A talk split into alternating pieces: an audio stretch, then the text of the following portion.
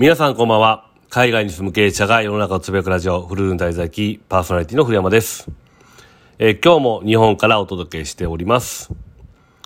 まあ相変わらず日本は暑いですね。で、まあコロナもね、えー、大盛況と、えー、誰かがですね、あの冬はコロナが増えて、夏は少なくなるってね、まあ誰か言ってたんですけど、言ってたと思うんですけど、全く嘘ですよね。なんか今、絶好調で、え、猛威を振るっておりますね。で、まあ、とはいえね、あの、以前ほどビビっている人は少なくなってきているんですけど、とはいえですね、あの、繁華街のね、人に関しては、えー、一度まあ、ちょっと緩まった頃に比べると少ない感じはしてます。ただまあ、あの、で、日本国、日本に関しては、あのまあ、海外からのね、えー、渡航を、えー、緩めている感じもある、あの規制をね、緩めている感じもありますんで、えー、若干人は増えてると思うんですけども、えー、結構言っても難波とか心斎橋とかその辺のね、人通りに関しては全然、えー、なくなってきている感じはします。でですね、えっと、先週から今週にかけて、えー、香港人の対応をしているんですけども、まあ外国人は本当ね、いろいろと大変ですね。で、まあ住民票を取りに行かなきゃいけないとね、行かな、行けなかったり、えー、学校の手続きをしないといけなかったり、まあ、送られてくる請求書がね、日本語なので読めなかったりですね、で、結構ね、あの、うちとしては、えー、事細かにサポートしないといけない状況が続いております。まあね、そう考えると僕が、まあ、香港に行った時っていうのは、まあ、現地のね、えー、香港人がいろいろ世話してくれていたんだなというのをですね、改めて感じます。まあ、僕自身は全くね、その裏方の裏でね、えー、やってくれてること分かってなかったんですけども、結構大変です。まあ、そのためにですね、あの、長く滞在することにしているので、えー、なんとか、えー、僕が日本にいるうちに、大抵のことはね、終わらせて帰らせるようにしたいと思っています。まあ、とはいえですね、ちょっとこれ、まあ、愚痴になるんですけど、もうちょっとね、ちゃんと、えー、いろいろ準備してきてくれよっていうのもね、えー、多いのとですね、まあ、香港タイム的なですね、まあ、沖縄時間と呼ばれるのとよく似たことがね、多いのには困っています。で、まあ、あの、海外に初めて住むっていうのにですね、ちょっとね、あの、まあ、結構余裕あるなっていうね、あの、ある意味そういうところすごいな、ずぶといなっていうところもね、あるんですけど、結構それで僕らがね、あの大変な部分があるので、そこはちょっと困ってるところです。で、香港から日本に来る前にですね、まずあのまあ、今回、旦那さんは、えー、香港の方で仕事を続けて、で、奥さんと子供二人来たんですけど、まあ、香港から日本に来る前にですね、あの旦那さんから僕に SIM カード、日本の SIM カード用意してあげてくれって言われてたんですね。で、まあ、それ言われてたんで、まあ、用意しようと思ったらですね、まあ、SIM が一つしか、用意しようと思ってやるとね、もう直前まで、えー、用意するとこまで行ったんですけど、えー、奥さんが急に僕にですね、まあ、シムが、私の携帯シムが一つしか入らないんで、もう一台携帯がいるんですっていう、まあ、一台というか、まあ、二つ入るやつだったらその携帯がいりますって言われました。で、まあ、香港では、まあ、フリーシムですね。えっと、シムカードの出し入れが自由なやつと、あと、デュアルシムっていうね、えー、2つの SIM カードを1台の携帯に入れて、まあ、一緒に使えるというのが主流なんですけど、えー、まあ、なんで、まあもちろんね、僕の携帯もフリーシム、iPhone なんですけど、フリーシムでデュアルシムです。なんで、香港の SIM カードと日本の SIM カードが入ってて、で、香港では香港の当然ね、SIM カード使うんですけども、えー、日本に来たら勝手にね、日本の SIM カードの方に切り替わるので、えー、日本の携帯電話が使えるっていうね、仕組みになっています。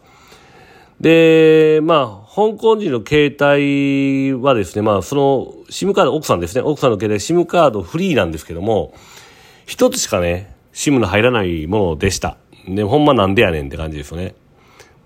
で、まあ、事前にね、知ってれば、まあ、先にね、えー、香港で携帯変えてから、携帯はまあ、デュアルシムのものに変えてから日本に来させた。まあ、変えるのって言ってもね、そんなにお金かかんないと思うんで、えー、変えてから来させたのに、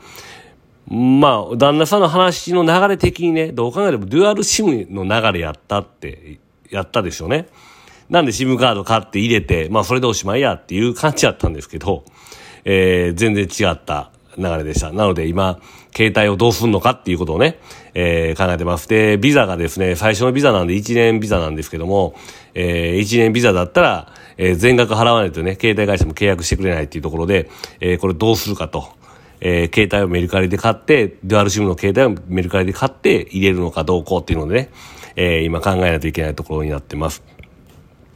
まあ、あとですね、時間に関してもね、結構ね、ゆっくりしてはります。で、まあね、空港に迎えに行った時もそうなんですけども、まあ、こっちとしてはですね、まあ夜遅く、まあね、10、なん、なんていうかな、17時40分の到着だったので、まあ夜遅くならないようにね、えー、空港の出口で待ってて、で、まあ来ましたっていうので、荷物パッパって運んで車にね、えー、乗せて、で、まあ移動したっていう感じだったんですけどね。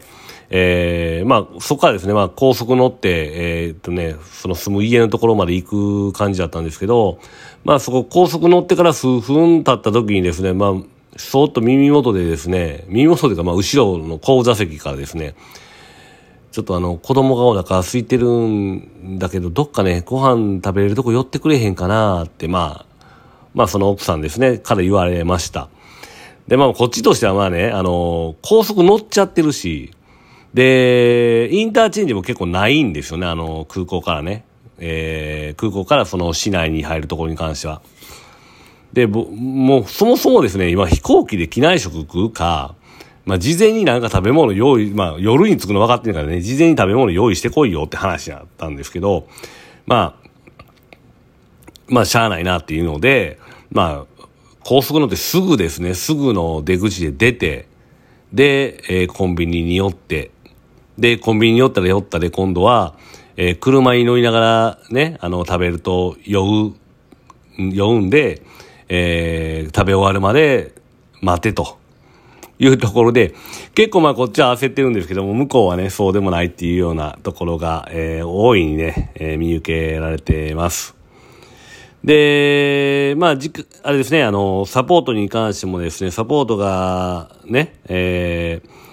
まあ早く終わらして、これからね、住むのに関して、まあ僕らが毎回毎回通ってるとね、通ってるっていうのは、まあ実際こちらもね、あの、いろんな仕事があるので不可能なんで、終わらせたいっていうふうに思ってるんですけども、なんかいろんな理由でね、あ、今日はもう遅いですよね、とか、雨がちょっと厳しいですよね、とかね、っていう理由で予定が先延ばしになっているっていうね、えー、始末です。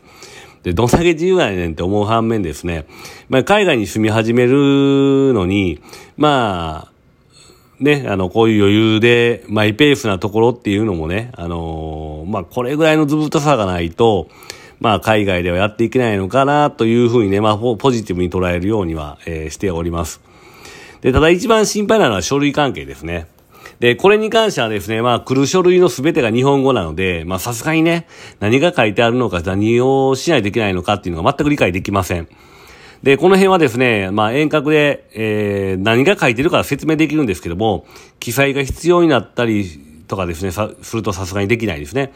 で、まあそう考えるとですね、日本語って改めて複雑だなと思うのを思いますね。で、まあ特に複雑なのが、なのがまあ漢字、ひらがな、カタカナっていうのがね、あることです。で、漢字だけだったらですね、まあある程度中国語と似てるとこもあるので、理解できる言葉なんですけども、ひらがなやカタカナが混じっていることによってですね、全く意味がわからなくなるみたいです。で、例えばだ、例えばま香港だったらですね、基本は中国語で書かれているんですけども、大抵のものに英語で翻訳がついてます。これっていうのはまああの、英語圏の人たちとね、あの、中国圏の人たちが多いので、まあ両方ね、あの、どっちかで読めるようにっていうふうにしてます。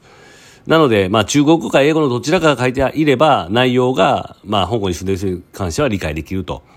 で、ネットに関しても大抵、えー、中国語か英語が選べるようになっているので、まあどちらかの言語ができればね、えー、すみ、まあそういうね、えー、何をすればいいかとかね、何が書いているかっていうのは理解できると。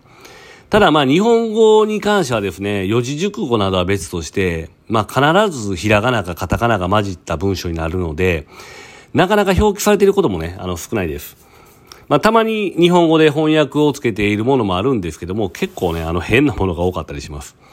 で、最近見たもので言うと、まあ、殺虫剤ですね。あの、虫を蚊とか殺すね。まあ、日本でいう緊張みたいなね。えー、殺虫剤の日本語表記にですね、上の方に、虫の専門家を殺しますって書いて